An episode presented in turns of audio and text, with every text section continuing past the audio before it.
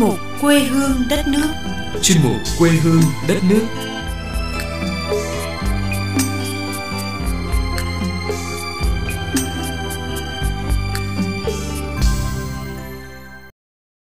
Thưa quý vị và các bạn, trong chuyên mục Quê hương đất nước hôm nay, mời quý vị và các bạn cùng đến với những thông tin du lịch chúng tôi vừa cập nhật. Tiếp đó, quý vị sẽ cùng chương trình trải nghiệm độc đáo ở vùng rốn lũ. Việt Nam nằm trong bốn hành trình du lịch bằng thuyền tuyệt vời nhất Đông Nam Á. Chuyên trang hướng dẫn du lịch của Mỹ Fromens vừa công bố 4 chuyến hành trình trên du thuyền tuyệt vời nhất Đông Nam Á, trong đó có sông Hồng và Vịnh Hạ Long của Việt Nam. Fromens đề xuất sau một ngày dài khám phá thủ đô Hà Nội với những công trình kiến trúc cổ kính, những di sản văn hóa lâu đời và ẩm thực đặc sắc hấp dẫn, thì đến chiều du khách hãy dành thời gian trên những chiếc du thuyền để thưởng ngoạn vẻ đẹp của sông Hồng, ngắm nhìn thành phố khi chiều tà buông xuống. Trong hành trình khám phá sông nước miền Bắc của Việt Nam, Promens cũng gợi ý các tín đồ du lịch nên dành vài ngày vi vu trên vịnh Hạ Long để tận hưởng vẻ đẹp nên thơ của non nước, nơi có hàng ngàn ngọn núi đá vôi sừng sững hùng vĩ với phong cảnh đẹp như tranh vẽ. Những chiếc du thuyền sẽ đưa du khách đến với một miền đất mới lạ, ấn tượng – Du thuyền cũng đưa du khách khám phá những hoạt động thú vị tại các địa điểm nổi tiếng hấp dẫn ở Vịnh Hạ Long như ghé thăm làng trài của ngư dân, tham quan các hang động kỳ vĩ. Ngoài chuyến du ngoạn trên sông Hồng và Vịnh Hạ Long, Fromens cũng đề xuất hành trình khám phá xuyên quốc gia giữa Việt Nam và Campuchia ở hạ lưu sông Mekong. Trong chuyến du lịch này, du khách sẽ bắt đầu từ thành phố Hồ Chí Minh đến Siem Reap, Campuchia. Hà Nội lọt vào điểm đến có gam màu của năm 2023. Làng Hương Quảng Phú Cầu ở ngoại thành Hà Nội là điểm đến du khách có thể nhìn thấy màu sắc chủ đạo của năm. Viva Magenta, hệ thống khớp màu Pantone, công bố màu sắc của năm 2023 là Viva Magenta đỏ tím, Gam màu thể hiện sự đấu tranh và chiến thắng, khuyến khích trải nghiệm, thể hiện bản thân lạc quan mạnh mẽ và tự tin. Sắc màu này cũng cho thấy niềm vui mới trong việc dịch chuyển. Đây là những điều thế giới cần trong bối cảnh kinh tế thử thách sau 3 năm dịch bệnh.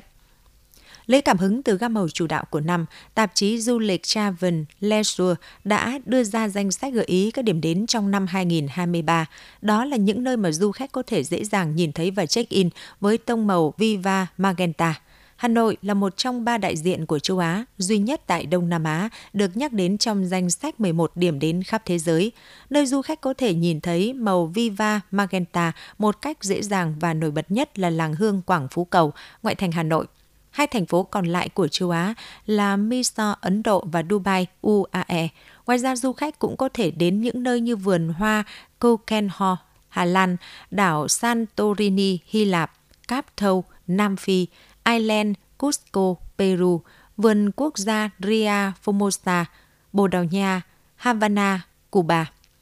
Hệ thống khớp màu Pantone thuộc tập đoàn đa quốc gia X-Ray đặt trụ sở tại New Jersey của Mỹ với hơn 50 năm cung cấp các sản phẩm dịch vụ công nghệ trong khám phá màu sắc sáng tạo. Mỗi năm Pantone sau quá trình nghiên cứu xu hướng và tâm lý sẽ công bố một màu sắc chủ đạo cho năm sau. Ngành công nghiệp chủ yếu về thời trang, in ấn, kiến trúc, điện ảnh của thế giới đều theo xu hướng Pantone chọn để tạo ra các sản phẩm trong mùa mới. Lượng khách Việt Nam nhập cảnh Nhật Bản tiếp tục tăng ấn tượng. Thống kê của cơ quan xúc tiến du lịch Nhật Bản GNTO ngày 15 tháng 3 cho thấy tháng 2 năm 2023, Nhật Bản ghi nhận số khách nhập cảnh đến từ Việt Nam cao kỷ lục, vượt xa so với trước đại dịch COVID-19. Theo báo cáo, số khách quốc tế đến Nhật Bản tháng 2 năm 2023, số khách Việt Nam đến Nhật Bản đạt 55.800 lượt người, là tháng thứ hai liên tiếp vượt trên 50.000 lượt người. Đồng thời đây cũng là kết quả cao nhất từ trước đến nay nếu tính theo đơn vị tháng, vượt qua 55.295 lượt người, mức cao nhất đạt được vào tháng tháng 4 năm 2019. Hai tháng đầu năm 2023, số khách Việt Nam đến Nhật Bản đạt 107.300 lượt người, tăng 43,5% so với cùng kỳ năm 2019, năm chưa xảy ra đại dịch, 74.752 lượt người. Đáng chú ý xét về tỷ lệ tăng trưởng, Việt Nam tiếp tục là thị trường có số lượt khách đến Nhật Bản tăng cao nhất so với cùng kỳ năm 2019, tháng 2 năm 2023, tỷ lệ tăng trưởng khách Việt Nam đến Nhật Bản đạt 41,7%, trong khi mức trung bình của các thị trường gửi khách đến Nhật Bản là âm 43,4%. Theo phân tích của văn phòng GNTO Việt Nam ở thời điểm hiện tại, lượng khách tái nhập cảnh trở lại Nhật Bản sau khi về Việt Nam vào dịp Tết Nguyên đán trong tháng 1, 20 tháng 1 2023 đến 26 tháng 1 2023 như du học sinh hay người lao động làm việc là khá lớn. Đồng thời những yếu tố tiếp theo cũng được cho là đóng góp vào sự tăng trưởng này của các hoạt động nhân dịp kỷ niệm 50 năm thiết lập quan hệ ngoại giao Nhật Bản Việt Nam từ tháng 1 năm 2023. Kết quả tích cực của chiến dịch quảng bá du lịch Nhật Bản nhân dịp kỷ niệm 50 năm thiết lập quan hệ ngoại giao Nhật Bản Việt Nam, sự phục hồi sớm các đường bay hai chiều Việt Nam Nhật Bản. GNTO nhận định tháng 3 và tháng 4 hàng năm là thời điểm Nhật Bản đón nhiều khách quốc tế đến với mục đích ngắm hoa anh đào. Vào tháng 4 tháng khởi đầu năm tài chính mới, khách quốc tế đến Nhật Bản với mục đích như du học, thực tập sinh kỹ năng cũng thường ở mức cao. Vì vậy, khách Việt Nam đến Nhật Bản được kỳ vọng sẽ tiếp tục tăng trong các tháng tiếp theo. Cùng với việc tiếp tục thực hiện chiến dịch quảng bá du lịch Nhật Bản nhân dịp kỷ niệm 50 năm thiết lập quan hệ ngoại giao Nhật Bản Việt Nam, Văn phòng GNTO Việt Nam cũng có các hoạt động phối hợp với ban tổ chức kỷ niệm 50 năm thiết lập quan hệ ngoại giao Nhật Bản Việt Nam, hỗ trợ bán hàng dành cho các công ty du lịch, công ty hàng không.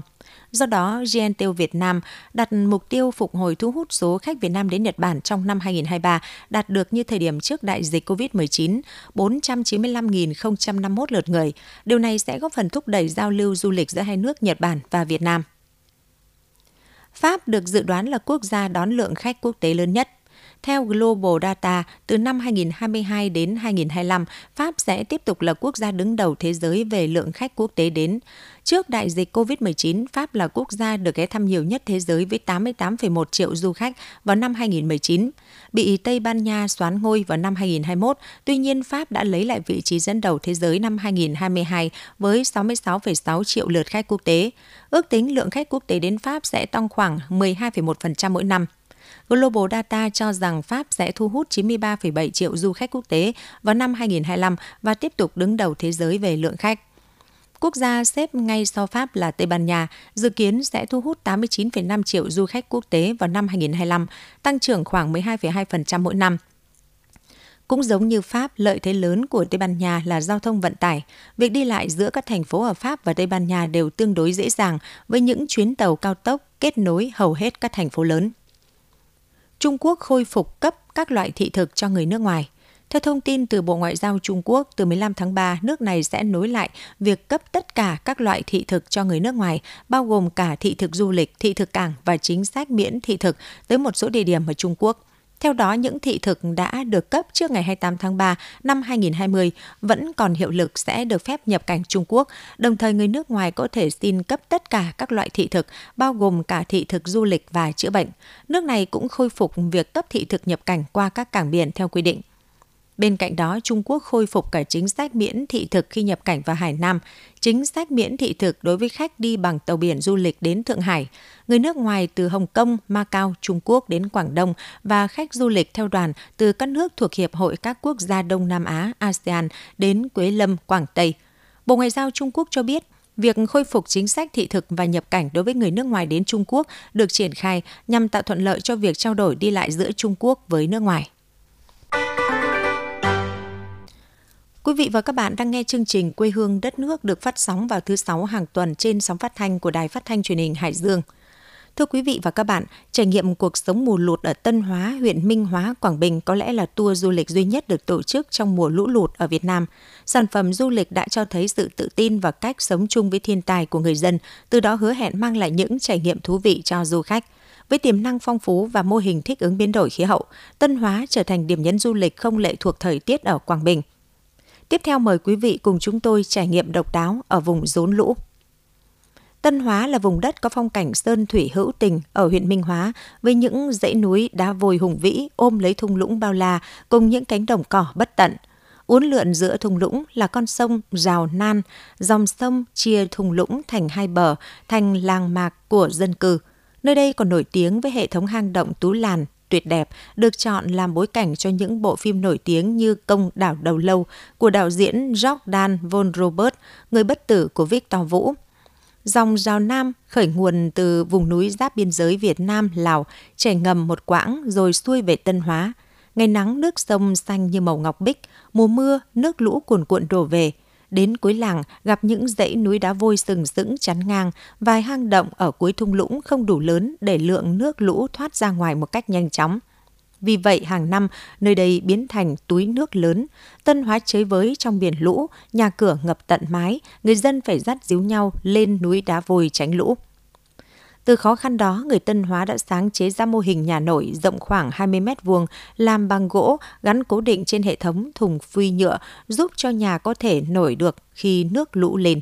Nhà nổi trở thành nơi trú ẩn an toàn của các thành viên trong gia đình, đồng thời là nơi cất giữ các tài sản có giá trị và lương thực thực phẩm phục vụ cho cuộc sống.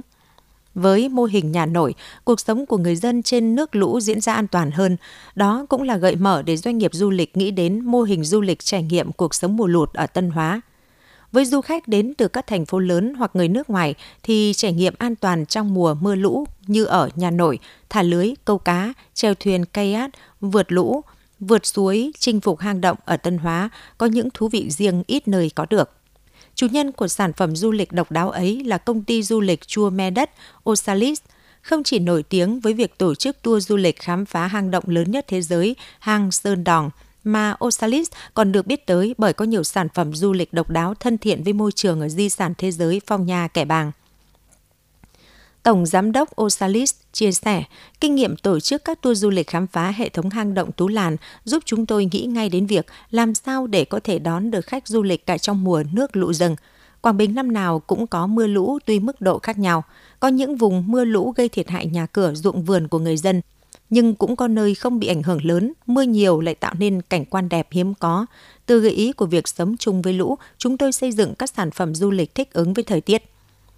Khu lưu trú thích ứng thời tiết Tú Làn Lốc được khai trương giữa tháng 2 năm 2023 là mô hình sáng tạo lấy ý tưởng từ nhà nổi Tân Hóa. Tú Làn Lốc được thiết kế khung nhà tiền chế lắp ghép trên triển núi thôn Yên Thọ, xã Tân Hóa, cách mặt đất khoảng 15 mét và sử dụng các vật liệu thân thiện với môi trường – với sự kết hợp các yếu tố sang trọng hiện đại và hài hòa với thiên nhiên, toàn bộ khuôn viên Tú Làn Lóc hướng tầm nhìn đến khung cảnh cánh đồng bao la được ôm trọn bởi những dãy núi đá vôi hùng vĩ.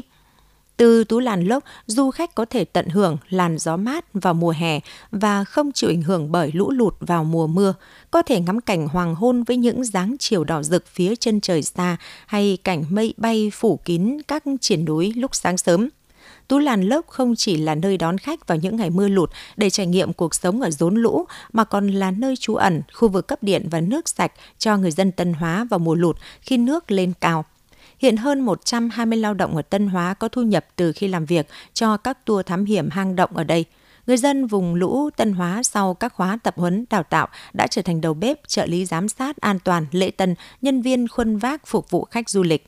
với mức thu nhập bình quân 6 đến 8 triệu đồng cho 14 đến 16 ngày làm việc mỗi tháng, người dân vừa hợp tác với Osalis để phục vụ khách du lịch, vừa có thể làm công việc đồng áng hay chăm sóc gia đình. Osalis tổ chức cho khách lưu trú tại Tú Làn Lốc, trải nghiệm ăn uống tại nhà người dân, qua đó giới thiệu các sản phẩm địa phương, đồng thời giúp người dân có thêm thu nhập. Osalis đang phối hợp với Sở Du lịch Quảng Bình và chính quyền địa phương thực hiện đề án phát triển Tân Hóa thành làng du lịch cộng đồng đạt chuẩn của Tổ chức Du lịch Thế giới. Để làm được điều này, trước mắt doanh nghiệp hỗ trợ một số hộ dân xây dựng 10 phòng homestay và giới thiệu khách để mô hình hoạt động hiệu quả. Người dân được đào tạo về cách phục vụ khách du lịch khi họ đến lưu trú, sử dụng dịch vụ ăn uống. Nhờ thế du khách được trải nghiệm gần hơn cuộc sống với người dân địa phương.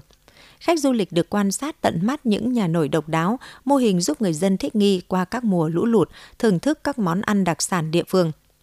Có thể thấy, du lịch cộng đồng là loại hình du lịch mà cộng đồng dân cư phối hợp với nhau, cùng nhau khai thác những giá trị về cảnh quan và văn hóa bản địa để mang đến những sản phẩm du lịch phục vụ du khách. Với cách làm chuyên nghiệp, bài bản và sáng tạo của Osalis, tại Tân Hóa cũng như những hoạt động hỗ trợ người dân phát triển du lịch cộng đồng. Trong tương lai gần, Tân Hóa sẽ thành điểm đến hấp dẫn phía Tây Bắc Quảng Bình. Trên thực tế, làm du lịch ở vùng sâu đã khó, ở nơi rốn lũ lại càng khó khăn hơn. Song với sự quyết tâm và cách làm sáng tạo của doanh nghiệp cùng sự tham gia tích cực của người dân vào hoạt động du lịch đã giúp nâng cao đời sống của chính họ, tiến tới thích ứng với điều kiện thiên nhiên để không phải kêu gọi cứu trợ khi mùa lũ đến. Quý vị và các bạn thân mến, chuyên mục Quê hương đất nước hôm nay của Đài Phát thanh Truyền hình Hải Dương xin được khép lại tại đây. Cảm ơn quý vị và các bạn đã quan tâm theo dõi. Xin kính chào tạm biệt và hẹn gặp lại quý vị và các bạn trong các chuyên mục lần sau.